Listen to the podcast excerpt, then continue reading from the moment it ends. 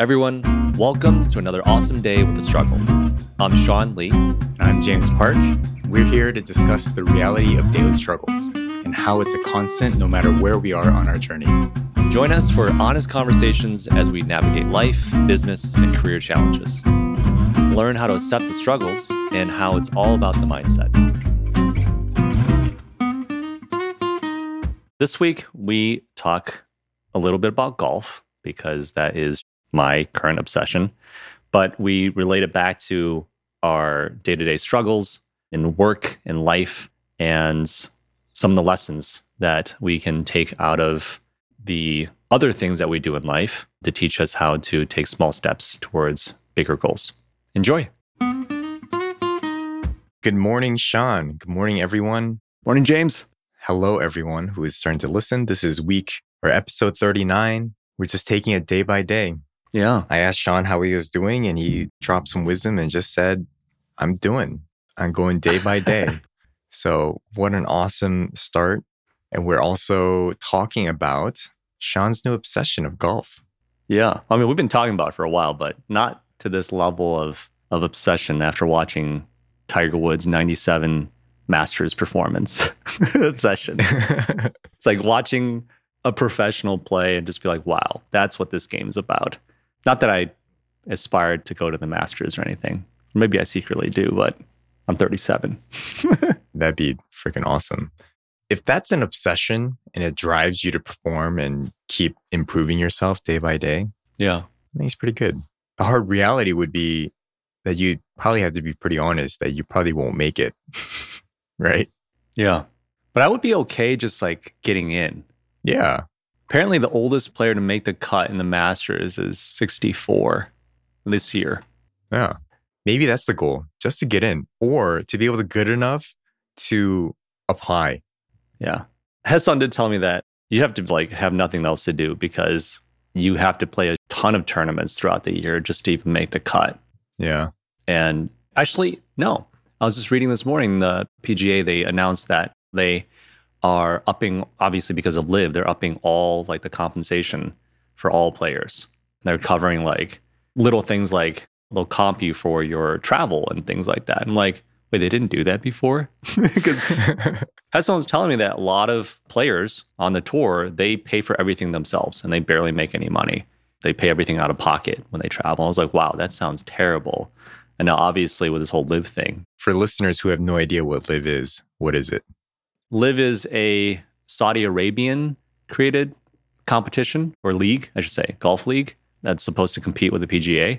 And it's like raising a lot of buzz and flack because they're paying players what $100 million just to go play in their league. It's like when the, what was it, the AFC started, right? What came first? NFL came first? And then wasn't there like another league that started that tried to compete with the NFL? Oh, is that how it became AFC and NFC? I think so, if I remember correctly. But yeah, the whole idea is like there's these established leagues that are pretty much monopolizing the entire sport, right? Mm-hmm. It's like, is there anything else other than the NBA? you know? No. It's like a global domination too. Yeah. Everyone wants to play in that. Yeah. Imagine if like some other country or the Saudis came out and was like, hey, we're going to start another NBA. Like how pissed the NBA would be and we're going to pay LeBron $200 million to come play in our league instead. And he agreed. Like people were pretty livid about it. Anyways, I think it's petty that PGA even cares. I'm putting this on record because it's like you have a monopoly. And we all know monopolies are characteristic of being stagnant and non innovative. And that's how we got into alumni podcasting because alumni departments are non competitive. And so they don't innovate. But um, I think this is a great thing. Now the PGA is like, oh, we need to pay our players more. It's like, wait, you had all this money all along? it's like, like literally, if you read about it, they're upping the bonus pool from 50 million to 100 million. Just like one fucking decision, increase another 50 million. Wait, where'd you even get this money from? Just have it laying around. Yeah.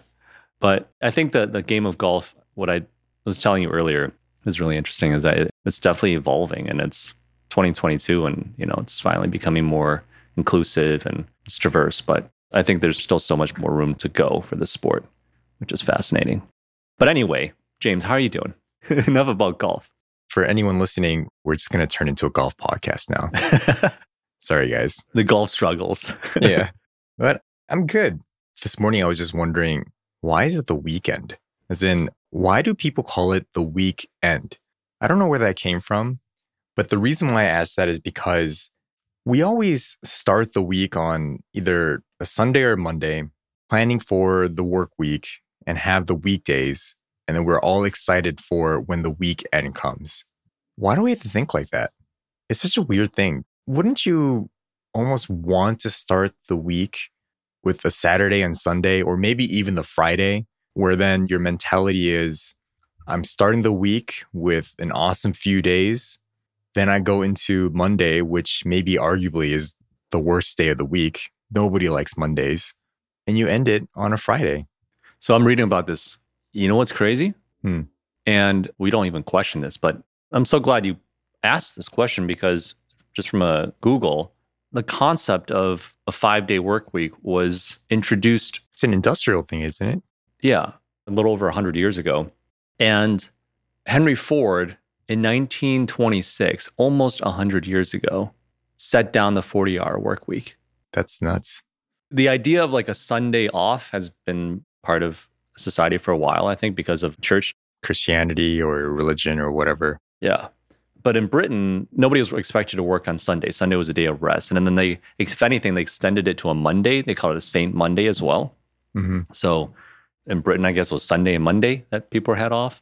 And then you're absolutely right. The Industrial Revolution pushed this 100 years ago to adopt a five day work week, 40 hours a week.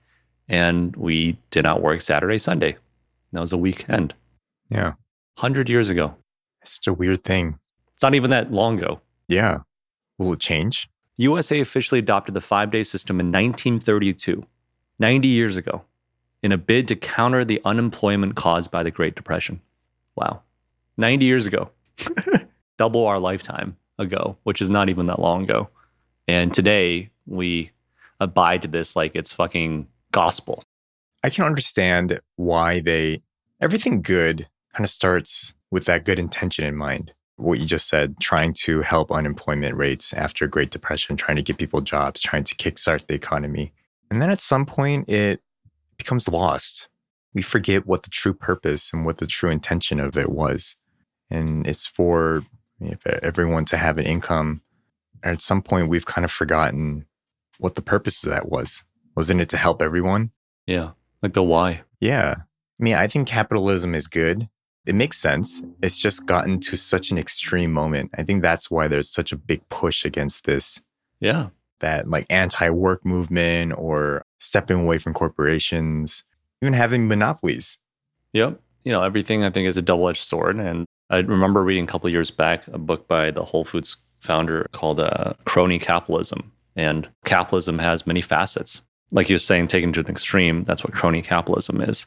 It's almost like if we just apply to our own personal lives, right? Working out is good, but if you overdo it, it's terrible for you. It's harmful to you. Yeah. Taking anything to any extreme, if you lose balance in life, at some point you're going to realize, like, oh, this is not healthy. I think we brought this up a little bit before having time for reflection, like really checking in. Stepping out of autopilot. Exactly. Yeah. You wrote about this. I remember now. We talked about it two weeks ago. Yeah. That's one of the things that like I've been struggling with. I haven't had time to share this with you yet, but I've been kind of out of office now for almost four months. May, June, July, August, this end of August now. And yeah, a month of it, this past month was because my daughter was born. So, but I'm kind of at a mental state now where it's like, I don't know how to get back to work. Totally. and I literally have tasks. I'm just like, I, I don't want to do it. And my brother Robert was like, oh, that might be a sign of burnout. I was like, okay, that makes sense. And I was like, when was the last time you were burnt out? And he was like, oh, when I was in school, because I didn't want to do any schoolwork. I was like, I don't think that's burnout. Nobody wanted to do schoolwork, you know? But jokes aside, I have been thinking about this, and I was talking to one of my friends, Bao, about it yesterday. And he said something so simple, but so profound. He was like, Have you thought of just taking on smaller projects or just tackling something small first? Mhm. It doesn't have to be big. I was like, Oh, no. Because in my head, it's like if I go back to work, it's like I just go back full force. There's no like increment to it. Dude, do you know why you think like this and why we all probably think like this? Because of the 40 hour work week. oh, yeah, yeah. It's so funny you mentioned that. We're ingrained to think like that. It's so funny you mentioned that because after he said that, it did hop in my mind for like a brief second. I was like, oh, like, what if I just work 10 hours to start, you know, a week? Yeah. And I was like, wait, this is such a novel idea. What if it's two hours a day every day? That's 14 hours. Yeah. Oh, you, you don't believe in weekends. I'm just kidding. I'm just saying, if it's something that you can work on every single day, Hmm. why does it matter which day you do it? That's true. Like, why does it have to be Monday through Fridays? What if you you like golfing, you're doing golf stuff, you do it every single day, or you prefer to? Why isn't a project in the similar sense? That's right. Like our jobs are like as parents, you don't take off the weekend. Not that you can in this sense, but why does work have to be something where it's only Monday through Fridays and we reserve the weekend for our own personal shit? But why is it like that? Why can't we do work every single day? If we have to work 40 hours, Yeah. what if you spread it over seven days instead of five? And each day you're just chugging along five hours a day. That's 35 hours. And if you want to work more on Monday through Thursday and do nothing on a Friday and Saturday, why not? yeah. This like Monday through Friday 40 hour work week concept is such, like you said, it's 100 years old. Yeah. It's based on manufacturing needs. Right. We're not freaking equipment. We're not machines where we just can easily be plugged in for eight hours a day at a time. And, and then, I like that idea a lot. And I'll tell you why. When you brought up golf, sorry, listeners, if you hate golf, when you brought up golf just now, it just made me realize you're absolutely right. Like, I want to hit golf balls every fucking day, but I have a physical limitation. Like, when I hit over 100 balls a day, which takes about a little over an hour, like my wrists and hands just, I get start getting sore. I'm like straining my body. And then I'm like, I have to stop before I would like not stop. I would hit for another hour and then like the next day I'll just be completely sore and I'll be like, I can't hit any more balls. I have to rest for like two or three days. and then your game breaks down if you try to push through that. Yeah. And now I'm just really trying to moderate myself. Be like, all right, just be patient. You just get 100 balls a day. That's all you get. I'm giving this example because who's to say that like when we push ourselves on a 40 hour work week, like to push ourselves eight hours a day, that we don't have a mental strain like that. Yeah, absolutely. like a parallel idea. It may not be eight hours. Maybe for me right now, maybe like that's what I'm realizing. Like my mental strain or capacity is only an hour or two hours. And once I hit that capacity, it's like I can't handle anymore. I can do more, but it's just like golf. I can do more, but it's it's not productive. It's not healthy. And then I may need to like take a break for like two days before I can get back to the desk. Uh, it sounds silly, but I think that's something that we should have awareness of, at least of how our body and our, our minds work and the strain that we put on it. Yeah. I don't think anyone can truly say that they work a straight eight hours a day without any breaks. Yeah, agreed. You can't do that. And if you can, then You must be in your 20s. yeah, either that or by Friday you're you're doing nothing. You're zonked. Yeah, you're just zoned out. You're zonked on the weekends. You're just laying there watching TV. Right. And then you have to do it all over again. And by that time, you're starting off with less energy because you haven't fully recovered. You're so depleted. It's like using a battery to 0% every single time Yeah. and then charging it to like 120%, hoping to get more output when really, well, it's terrible for batteries. right, it just dies. It just dies faster. And maybe that's a way that we have to think about our mental capacity is we can never go to 0% and we can't, we shouldn't be charging over to 100%. Yeah. I like that. A good parallel of charging over 120% is overeating Yeah. Or oversleeping. or sleeping. Yeah, oversleeping. That's right. Because physically, you are like our body's a battery. When you think about it, it's an amazing piece of technology. And we're able to convert biomass into fuel and store it in the form of fat. The unfortunate thing about this kind of thinking is the workforce will never change unless someone from the bottom starts to create companies that think about the mental capacity of their employees, still pay them enough for them to be fully motivated to be able to live a sustainable life and maybe not so driven off of trying to make as much money as possible right now. Right. And then the greed of investors and whatnot.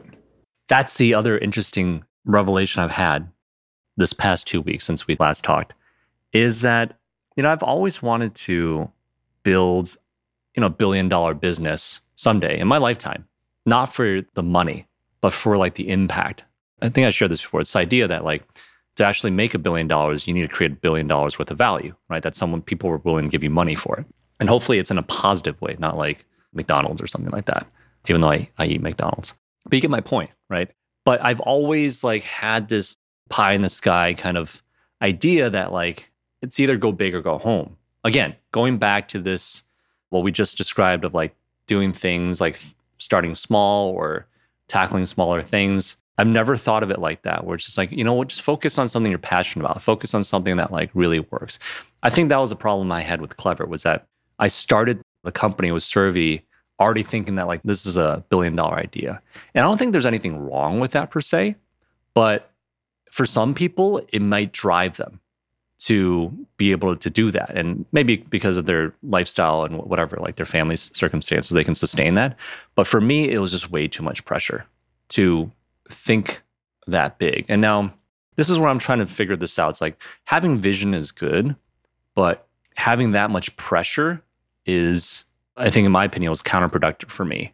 To be like, all right, you have this pressure that you talked all your friends and, and people, all these investors into investing in this company, and you're like promising this billion dollar thing versus just like, all right, I'm just going to take it one step at a time and I'm just going to build.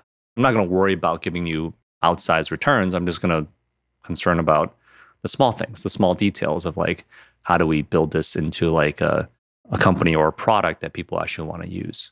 That's something I've been noodling on for quite a bit is that big ideas, small execution. Yeah, yeah. We're all fixated on the money outcome when building a startup because let's be honest, like the only way that you can build a company is if you get money. Right. Any foundation of a business is about making money, whether you like that or not. Because if you're building a business and you can't make money off of it, you can't sustain it unless you're a multimillionaire and willing to just pay for the company itself. But you're building it for something. And so maybe the outcome is not for money per se, but it is, like you just said, for value, value from what people use. And the byproduct is money. Yeah, absolutely. But I think just even on the money portion as a byproduct, I think where it can be perversed, it can get taken in the wrong way, is that you're like unsatisfied until you make big money. Yeah. Versus looking at small wins and reiterating on that small win.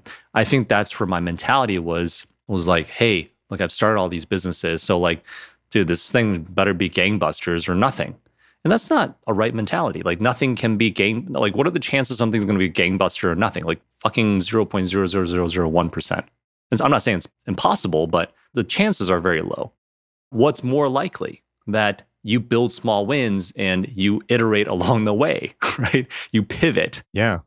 But as I'm talking this out, that's what I realized was the unnecessary pressure I added to myself was like, hey, this is going to be gangbusters or, or nothing. And I've been really working through this idea this past week of like, all right, it's not all or nothing. Stop thinking like that.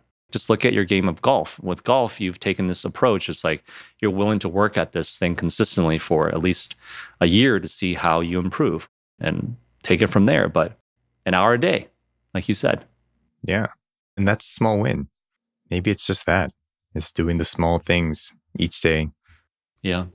I will say one good thing about this consistency is that so I went biking last weekend with Robert and we rode, I think 40 kilometers. Yeah, we rode 40 kilometers. It's like 25 miles. And I haven't ridden in like half a year. I noticed my endurance was a lot better. Nice. I think it's because I've been staying physically active with golf. Hitting 100 balls an hour, which is ridiculous if you think about it. It is ridiculous. I'm trying to slow it down. It's like two or three per minute. yep. That means you're you're like approach hit approach hit approach hit. Yeah. Now I think about it, I do need to slow that down because I'm I'm just trying to get the feel because everybody's like, oh, just feel your swing. I'm like, I don't know what the fuck to feel. Yeah, I have no idea what that means. What people tell me. Yeah. But I think after 100 balls an hour, you know, I think I'm starting to, to understand what not to feel. like when I shank it, Which is an amazing start. yeah, it's true. It's true. Like when I shank it, I'm just like, all right, I know what not to feel.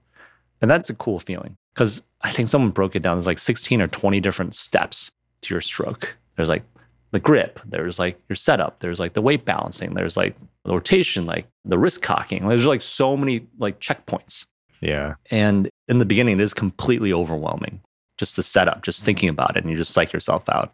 And I think over time, what I've built into muscle memory is like, all right, I know my setup now. So that's one less thing for me to think about. I've done this setup like over a thousand times now. And I'm not saying like you learn that quickly, but just an example. Like I'm slowly taking down like the things I need to think about. Yeah. And making it more natural so you can move on to the next phase. Yeah.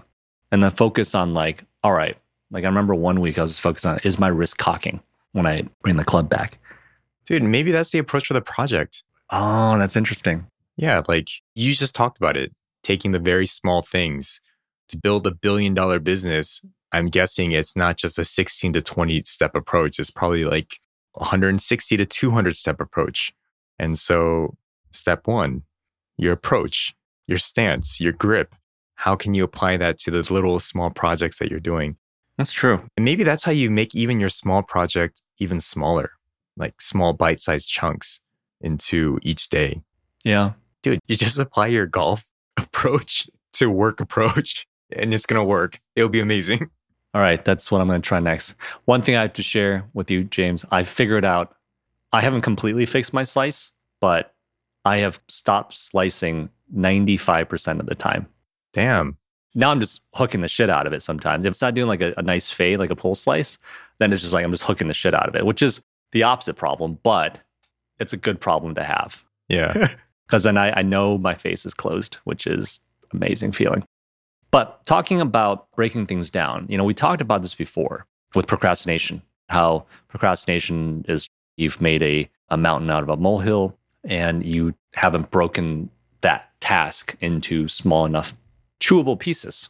And yesterday, I think this really ties in with our conversation today about taking breaks. And I read this thing, I'll send it to you. It said, procrastination is not laziness, it's a coping mechanism. I was like, whoa, what a novel fucking concept. It's just a combination of words that say something differently. And it says, you see, procrastination isn't just something we're doing because we're bored. It says, once you learn the simple truth of where it comes from and why you do it, it dissolves almost instantly. You almost forget how to waste time ever again. They're trying to sell like this thing, but it's this idea that maybe it's our brain forcing us to say, like, hey, stop like being pie in the sky. Break it down into something that is digestible.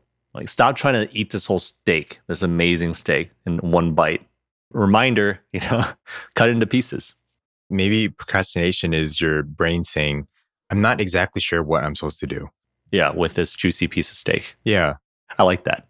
Oh, cut a piece off. Oh, okay. I can do that. You cut it. Okay. Now what? Take the bite. Yeah. It's not laziness. It really isn't. I like this phrase. It's not laziness, it's a coping mechanism, or it's a it's a mechanism to help you progress. hmm It's not a negative thing. I like that. All right. I think that's a good place to end. Yes, sir. Cool. Well, everyone, thanks for listening. I hope you learned a little bit about golf, a little bit about where the work day and the work week came to life, and maybe just a little bit on what you can do to take a small bite out of that project that you're trying to work on. Yeah.